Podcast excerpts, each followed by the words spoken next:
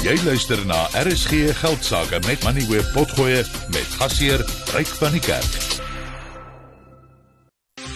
RSG Geldsaake met Money Web, jou betroubare bron vir sake en beleggingsinsigte. Suid-Afrikaanse kleinhandelaars het 'n beroep op die regering gedoen om belastingskuywergate toe te stop wat buitelandse kleinhandelaars gebruik om belastingaanspreeklikheid in Suid-Afrika te omseil as hulle hulle produkte hier verkoop. Die beroep is veral gemik op Temu en Shein wat besig is om baie vinnig in Suid-Afrika te groei. Temu is 'n Chinese maatskappy en dit verkoop 'n wye reeks uiters bekostigbare huishoudelike produkte en Shein is 'n maatskappy van Singapore Dit fokus op die verkoop van veral klere. Die skynbare belastingskuywergate bring mee dat hulle nie belasting en invoertariewe betaal nie en dis nie op 'n gelyke voet met plaaslike verskaffers kan meeding nie. Etienne Vlok is van die Suider-Afrikaanse Klerasie en Tekstielwerkers Vakbond. Etienne, baie welkom by die program. Ons weet Shein en Temu is besig om baie vinnig te groei, maar hulle is nog net 'n paar jaar in Suid-Afrika doenig. Shein het hier in die COVID tyd begin sake doen en Temu in September 2022. Is daar enige aanduiding van hoe groot hierdie besighede al in Suid-Afrika is? Ons het nie enige statistiek op die oomblik wat vir ons 'n idee gee van hoe groot hulle is nie. Maar as mens kyk na die reaksie op sosiale media teenoor veral Shein, die hoeveelheid advertensies wat mens sien sodra jy op enige webwerf gaan, is dit duidelik dat hulle vreeslik groot word in Suid-Afrika en dat hulle beplan om ook vreeslik te groei. En dis vir daai rede dat ons bekommerd is, nie noodwendig oor waar hulle nou is nie, maar waar hulle miskien oor 'n paar jaar kan eindig. So watter skuiwergate is daar wat hulle in aanhalingstekens misbruik? So daar's hoofsaaklik twee skuiwergate. Die eerste is dat lank gelede is 'n stelsel in plek gestel wat jy toegelaat het om produkte in te voer en as dit onder R500 per produk kos, dan beteken jy betaal nie belasting daarop nie. En dit beteken dat wanneer 'n groot Suid-Afrikaanse kleinhandelaar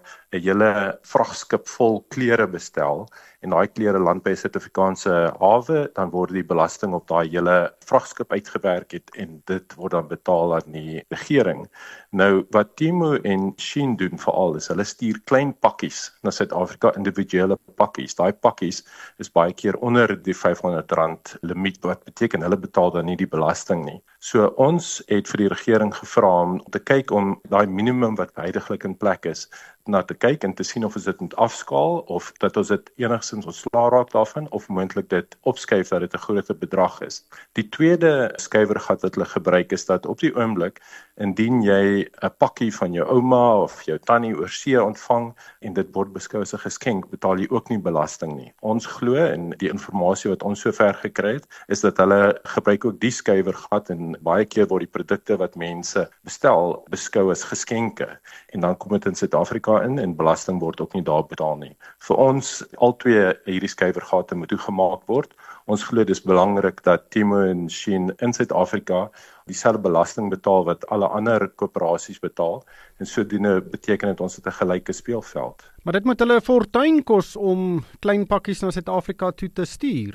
Maak die feit dat hulle nie die invoertarief betaal nie, dit vir hulle lewensvatbaar. Ek dink so ryk, maar daar's 'n ander ding wat hulle doen en dit is dat hulle besigheidsmodel is regtig gebaseer op 'n argaïese model wat ons in die 90s en die 2000s gesien het wat glad nie regtig omgee op die impak op die omgewing nie en wat regtig nie omgee vir die salarisse wat aan werkers betaal word nie. Byvoorbeeld is daar 'n groot dokumentêr gedoen in Brittanje oor die tipe van arbeidspraktyke wat ons sien in die fabrieke wat Shein gebruik en waar werkers baie lae salarisse kry en vreeslike lang ure werk en baie min dae af het. Terselfdertyd maak hulle produkte wat regtig nie lank hou nie. Dit beteken jy bestel dit, jy hou dit vir 'n kort rukkie en dan binnekort eindig dit in die vullishoop op.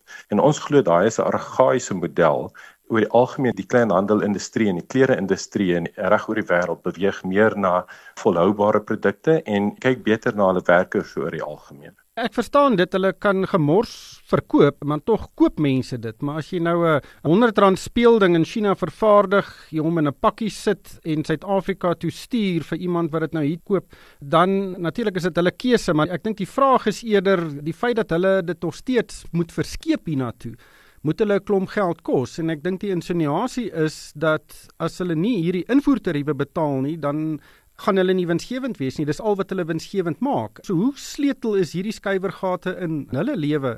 Want ek dink dis 'n belangrike punt. Ons dink dis 'n baie belangrike deel van hulle besigheidsmodel. Ryk as jy kyk, daar's verskeie ander lande wat presies dieselfde situasie het wat Shein betref op die oomblik. Hulle kyk ook na hulle sogenaamde de minimis reël wat daai sekere lyn is waar as jy produk invoer wat minder as dit werd is, betaal jy nie belasting nie. So baie lande is ook besig om na daai de minimis reël te kyk en sien hulle of hulle dit moet opskuif.